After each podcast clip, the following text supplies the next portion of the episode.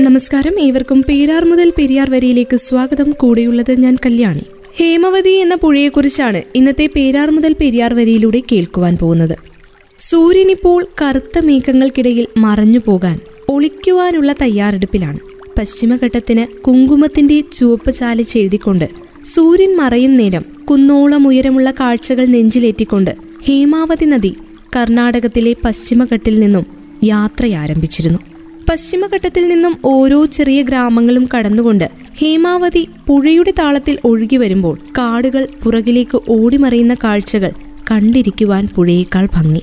യാത്രയിൽ ഏറിയ പങ്കും കാവേരി എന്ന മഹാനദിയുടെ കരലാളനങ്ങൾ ഏറ്റുവാങ്ങിയ ഗ്രാമങ്ങളിലൂടെ ഹേമാവതി പുഴ ഒഴുകി. അനന്തതയിൽ ലയിക്കാനുള്ള മഹാസമുദ്രത്തിലേക്കുള്ള ഒഴുക്കിൽ സംവത്സരങ്ങളുടെ നാഴികകളുടെ നേരങ്ങൾ നെഞ്ചിലേറ്റി പുഴയുടെ ആഗമനം അങ്ങനെ നോക്കിയിരിക്കുവാൻ തന്നെ ഗംഭീരം. പുഴ മനസ്സിലേക്ക് പൗരാണികമായ ചില ഓർമ്മകൾ കൂടി കൊണ്ടുവന്നു തരും. അനാദികാലം മുന്നേ ഒരു പക്ഷേ ജനങ്ങളിൽ അതിർത്തിയുടെ വിഭാഗീയത മുന്നിലെത്തുന്ന കാലങ്ങൾക്കും വളരെ മുന്നേ തന്നെ ഒരു നദിയായി ഈ പുഴയും ഒഴുകി തുടങ്ങിയിട്ടുണ്ടാകണം. സംവത്സരങ്ങളുടെ നീർച്ചാലുകൾ നെഞ്ചിലേറ്റി കളകളം പൊഴിച്ച് ശാന്തമായി ഹേമാവതി ഒഴുകുകയാണ്. കാവേരി നദിയുടെ പ്രധാന പോഷക നദികളിലൊന്നാണ് ഹേമാവതി നദി. പശ്ചിമഘട്ടത്തിൽ നിന്നും ആയിരത്തി ഇരുന്നൂറ്റി പത്തൊൻപത് അടിയിൽ ചിക്കമംഗ്ലൂരിലെ മുടികരൈ താലൂക്കിൽ ബേലൂരിനടുത്തു നിന്നാണ് ഹേമാവതി നദി ഒഴുക്ക് ആരംഭിക്കുന്നത്. പ്രകൃതി രമണീയമായൊരു സ്ഥലത്തു കൂടിയാണ് കാവേരി നദിയുടെ പോഷക നദിയായ ഹേമാവതി നദി ഒഴുകുന്നത്. കാവേരി നദിയെക്കുറിച്ച് പറയുമ്പോൾ അതിന്റെ ഏറ്റവും സുന്ദരിയായ പോഷക നദിയാണ് ഹേമാവതി. റോഡിന്റെ ഇരുവശങ്ങളിലും കർണാടകത്തിന്റെ അടയാളമായ എള്ളിൻ പൂവുകൾ തളിരിട്ട് നിൽക്കുന്ന പാടങ്ങൾ. കന്നഡ നാടിന്റെ കൂറ്റൻ മലനിരകളിൽ ഉദയസൂര്യന്റെ വെയിൽ തട്ടിത്തിളങ്ങുന്ന കാറ്റാടി യന്ത്രങ്ങൾ വഴിയുടെ ഇരുവശവും വള്ളിപ്പടർപ്പുകൾ ഭൂമിയിലാഴ്ത്തി തപസ് ചെയ്യുന്ന ആൽമരങ്ങൾ. നിറഞ്ഞൊഴുകുന്ന ഹേമാവതി നദി. പഴമയും പുതുമയും ചേർന്ന ക്ഷേത്രമുറ്റങ്ങൾക്ക് സമീപത്തുകൂടെ അതീവ ശാന്തയായി ബഹളങ്ങളൊന്നുമില്ലാതെ ഒഴുകുകയാണ് കാവേരിയുടെ ഹേമാവതി. നദിയെ പരിപോഷിക്കുന്ന അനേകം സസ്യജാലങ്ങളുണ്ട് അവിടെ. നദിയുടെ പരിസരത്തിന് ഹേമാവതിയുടെ കനിവിൽ വിഹരിക്കുന്ന അനേകം ജന്തുജാലങ്ങൾ.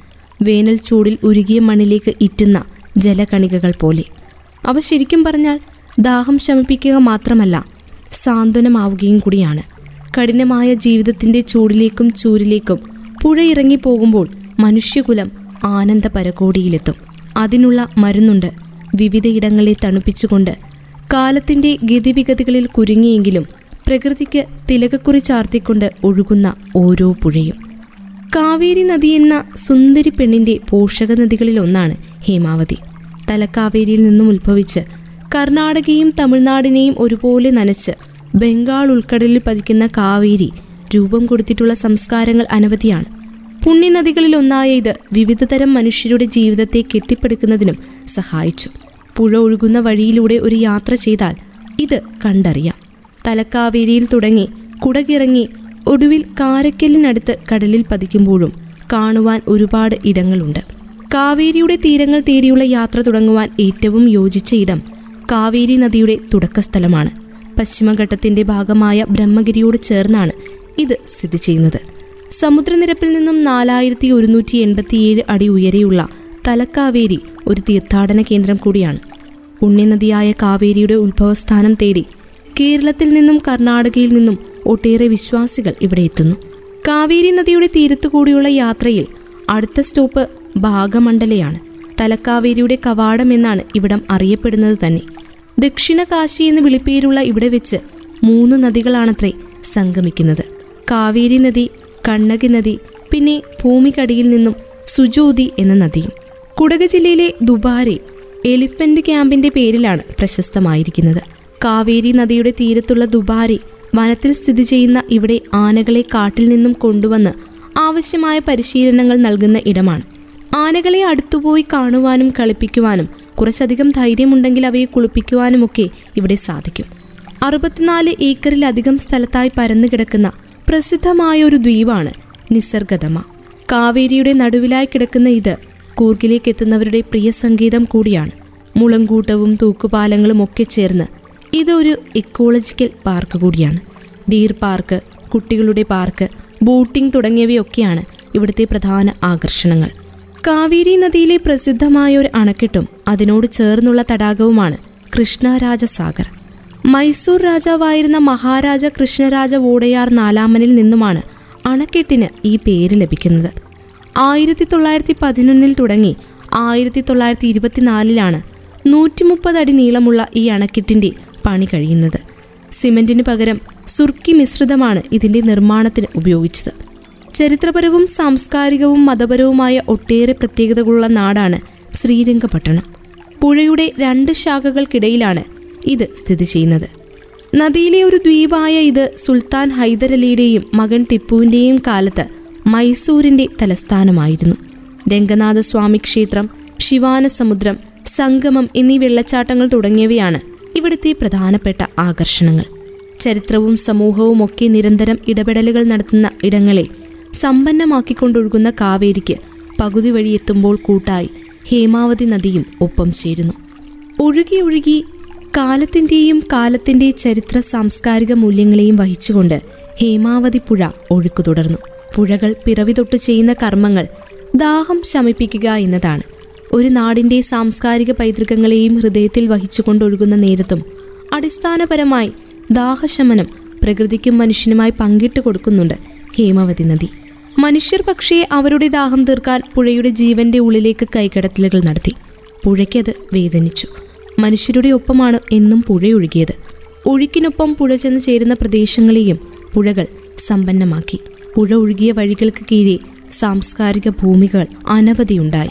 അവയുടെ ഖ്യാതിയെയും ഇടനെഞ്ചിൽ കരുതിക്കൊണ്ട് വീണ്ടും ഒഴുക്കു തുടർന്നു. ഒഴുകും വഴി തുണയാകുന്ന കാറ്റിനെയും ചെറുകിളികളെയും പുൽനാമ്പുകളെയും ഒക്കെ തലോടിക്കൊണ്ട് സുന്ദരമായി പുഴ ഒഴുകി. പക്ഷേ മനുഷ്യരുടെ കടന്നുകയറ്റം പുഴകളെ പലയിടത്തും ഇല്ലാതാക്കി. കാവേരി നദിയുടെ പ്രധാന പോഷക നദിയായ ഹേമവതി കാവേരി നദിയുടെ പ്രതാപത്തിൽ ഒഴുകുമ്പോഴൊക്കെ ജലസമൃദ്ധിയോടെ അഴകോടെയാണ് ഒഴുകിയത്. പക്ഷേ പുഴയിൽ മാലിന്യം വാരി വിതറുന്നതും അനാവശ്യമായി പുഴയുടെ നെഞ്ചു കീറി നികത്തുന്നതുമൊക്കെ ഹേമവതി നദിയെ ശോഷിപ്പിച്ചു. പുഴ കരഞ്ഞു. പ്രകൃതി മനുഷ്യനെ ശപിച്ചതുകൊണ്ടാകണം ഒരിക്കൽ സർവതും മറന്ന് മഴ നിർത്താതെ പെയ്തതും ഹേമവതി നദി പ്രതികാരമെന്നോണം നിറഞ്ഞു കവിഞ്ഞൊഴുകിയതും താണ്ഡവമാടിയതും. പുരോഗതിയുടെ രഥചക്രം മനുഷ്യർ തിരിക്കുന്ന സമയത്ത് ചിലതിനെ നാം കണ്ടില്ല എന്ന് നടിക്കുമ്പോൾ പ്രകൃതിയും പുഴയും പകരം ചോദിക്കും. ഹേമവതി നദി കർണാടകയിലെ ചിക്കമംഗ്ലൂരുള്ള ഹസൻ ജില്ലയിലൂടെ ഒഴുകുമ്പോൾ പുഴയ്ക്ക് പരിഭവം പറയാൻ ഒപ്പം മറ്റൊരു നദി കൂടെ ചേരും. ഹേമവതി നദിയുടെ പ്രധാനപ്പെട്ട പ്രിയപ്പെട്ട പോഷക നദിയായ യാഗാച്ചി നദിയാണ് ഹേമവതിക്ക് തുണയാകുന്നത്. പിന്നെ അവിടെ നിന്ന് ഇരുപുഴകളും ഒരുമിച്ചുള്ള പുഴസഞ്ചാരം. യാഗച്ചി നദിയോട് കിന്നാരം പറഞ്ഞുകൊണ്ട് ആരവങ്ങൾ മുഴക്കിക്കൊണ്ട് അങ്ങനെ പുഴകൾ ഇരുവരും ചേർന്നൊഴുകി. മാന്തി ജില്ലയിലേക്ക് കടക്കുന്നതിന് മുന്നേ തന്നെ കാവേരി നദിയിലൂടെ ഒഴുകും. കൃഷ്ണരാജ സാഗര എന്ന സ്ഥലത്ത് വെച്ച് ഹേമവതി ഒഴുകി കാവേരി നദിയിൽ ചേരും. ഇരുന്നൂറ്റി നാൽപ്പത്തിയഞ്ച് കിലോമീറ്റർ നീളത്തിലാണ് ഈ പുഴ ഹേമവതി പുഴ ഒഴുകുന്നത്. പുതുമഴ നനഞ്ഞിട്ടുള്ള പുതുമഴ നിറച്ച ഹേമാവതി പുഴയെ കാണാൻ ഭംഗിയാണ്. സൂര്യരശ്മികൾ വെള്ളത്തുള്ളികളിൽ തട്ടി സ്വർണ നിറത്തിലുള്ള കതിരുകൾ ഇട്ട് നിൽക്കുന്ന ഗോതമ്പ് പാടം പോലെ വിധാനിച്ചുകൊണ്ടൊഴുകുകയാണ് ഹേമവതി. ആയിരത്തി തൊള്ളായിരത്തി എഴുപത്തി ഒൻപതിലാണ് ഹേമവതി നദിക്ക് കുറുകെ ഒരു അണക്കെട്ട് വരുന്നത്. ഹസ്സൻ ജില്ലയിൽ ഗോരൂരിന് സമീപമാണ് ഹേമവതി എന്ന് പേരുള്ള ഈ അണക്കെട്ട്. അവിടെ നിന്നും താഴോട്ട് നദി ഒഴുകുന്നത് യാഗച്ചി എന്ന പുഴയായി.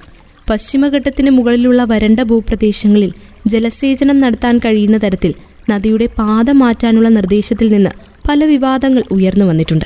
എങ്കിലും ചില വിദഗ്ധരുടെ അഭിപ്രായത്തിൽ നദിയുടെ ഒഴുകുന്ന പാത മാറ്റുന്നത് അപ്രതീക്ഷിത പാരിസ്ഥിതിക ദുരന്തങ്ങളിലേക്ക് നയിച്ചേക്കാമെന്നാണ് പറയുന്നത്. ശുദ്ധജലത്തിന്റെ ഒഴുക്ക് കുറയുന്നതും കടലിലേക്ക് ഒഴുകുന്ന പോഷകങ്ങളുടെ കുറവും കാരണം സമുദ്രജീവികളെയും ബാധിച്ചേക്കാം. ഇത് പശ്ചിമഘട്ടത്തിലെ മഴക്കാടുകളുടെ തുടർച്ചയായ നഷ്ടത്തിനു പുറമെയാണ്. ഹേമവതി അണക്കെട്ടിന് നാൽപ്പത്തിനാല് പോയിന്റ് അഞ്ച് മീറ്റർ ഉയരമാണ് ഉള്ളത്. നാലായിരത്തി അറുന്നൂറ്റി തൊണ്ണൂറ്റിരണ്ട് മീറ്ററുകൾ നീളത്തിലാണ് ഈ അണക്കെട്ട്. പ്രകൃതിയുടെ ഓജസ്സും തേജസ്സും എന്നും കാത്തു സൂക്ഷിക്കുന്നതിൽ പുഴകളുടെ പങ്ക് അളക്കാനാവാത്തതാണ്. പ്രകൃതി തന്ന വരദാനമാണ് പുഴയെങ്കിലും പ്രകൃതിയുടെ നിലനിൽപ്പിന് അത്യന്താപേക്ഷിതം തന്നെയാണ് ഒഴുകുന്ന ജീവദായിനിയായ ഓരോ ഹേമവതി പുഴകളും. കാലത്തിന്റെ ഏത് കുത്തൊഴുക്കിലാണ് ഇങ്ങനെ മലിനമായി ഈ പുഴ മാറിയത് എന്നും പുഴയ്ക്കും അറിയില്ല. ഗിരിനിരകളിൽ നിന്നും ഒരു കാട്ടരുവിയായി ഉത്ഭവിച്ച് ഗ്രാമങ്ങളിലൂടെ ഒഴുകി ഒഴുകി കടലിന്റെ മണ്ണിൽ എത്തിച്ചേരുമ്പോൾ പുഴയ്ക്ക് തെളിനീരുണ്ടായിരുന്നു. മാലിന്യമേശാത്ത പരിശുദ്ധയായ ഹേമവതി പുഴ. എന്നാൽ അതിന്റെ സൗന്ദര്യവും അഴകുമെല്ലാം പഴങ്കഥ. നാല് പതിറ്റാണ്ടുകൾക്കിപ്പുറം ഇരുന്ന് നോക്കുമ്പോൾ ഹേമവതി പുഴ ആകെ മാറി. കവികളും പരിസ്ഥിതി പ്രവർത്തകരും രാഷ്ട്രീയ പ്രവർത്തകരും ശാസ്ത്രജ്ഞന്മാരും എല്ലാം ഒന്നിച്ച് പുഴകൾക്ക് വേണ്ടി അവയുടെ ജലസമൃദ്ധിക്ക് വേണ്ടി ലോകത്തിനു വേണ്ടി പുഴകളെ നിലനിർത്തുകയാണ് വേണ്ടതെന്ന് തീരുമാനിക്കപ്പെടുമ്പോഴും നദി മലിനമായി തന്നെ ഒഴുകി. കർണാടകയിലെ പശ്ചിമഘട്ട മലനിരകളുടെ പ്രദേശം നിരവധി നീരൊഴുക്കുകൾക്ക് ജന്മം നൽകാറുണ്ട്.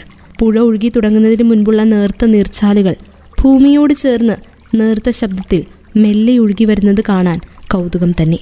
അങ്ങനെ പുഴകൾ കണ്ണാടി പോലെ തിളങ്ങിയൊഴുകിയൊഴുകി വലുതായി. ഒഴുക്കുകൾ കനത്ത് പുഴയായി. പിന്നീട് കടലിൽ ചെന്ന് ചേരുന്നതും ഏറെ യാത്രകൾക്ക് ശേഷം. ആ യാത്രകൾക്കൊക്കെ ഇടയിൽ അത് കടന്നു പോകുന്ന കാട്ടിലും നാട്ടിലും പുഴ ആർദ്രതയുടെ മായാത്ത അടയാളങ്ങൾ ഉണ്ടാക്കും. മണ്ണും മനുഷ്യനും നിലനിൽക്കുന്നത് ഈ ആർദ്രതയിലാണ് ആ പരിശുദ്ധിയിലാണ്. അതുകൊണ്ട് തന്നെ ഈ പ്രദേശങ്ങളിലൂടെയുള്ള യാത്രകൾ നമ്മുടെ മനസ്സ് ആർദ്രമാക്കാതിരിക്കില്ല പുഴയറിവുകൾ പങ്കുവെക്കുന്ന പേരാർ മുതൽ പെരിയാർ വരയിലൂടെ ഇന്ന് നമ്മൾ കേട്ട് കഴിഞ്ഞത് ഹേമവതി എന്ന നദിയെക്കുറിച്ചാണ്. മറ്റൊരു പുഴയുടെ വിശേഷവുമായി അടുത്ത അധ്യായത്തിലൂടെ ഒരുമിക്കാം. ഇത്രയും സമയം പേരാർ മുതൽ പെരിയാർ വരിയിൽ ഒപ്പമുണ്ടായിരുന്നത് ഞാൻ കല്യാണി. തുടർന്നും കേട്ടുകൊണ്ടേയിരിക്കും radio Mangalam ninety one point നാടിനൊപ്പം നീരിനൊപ്പം.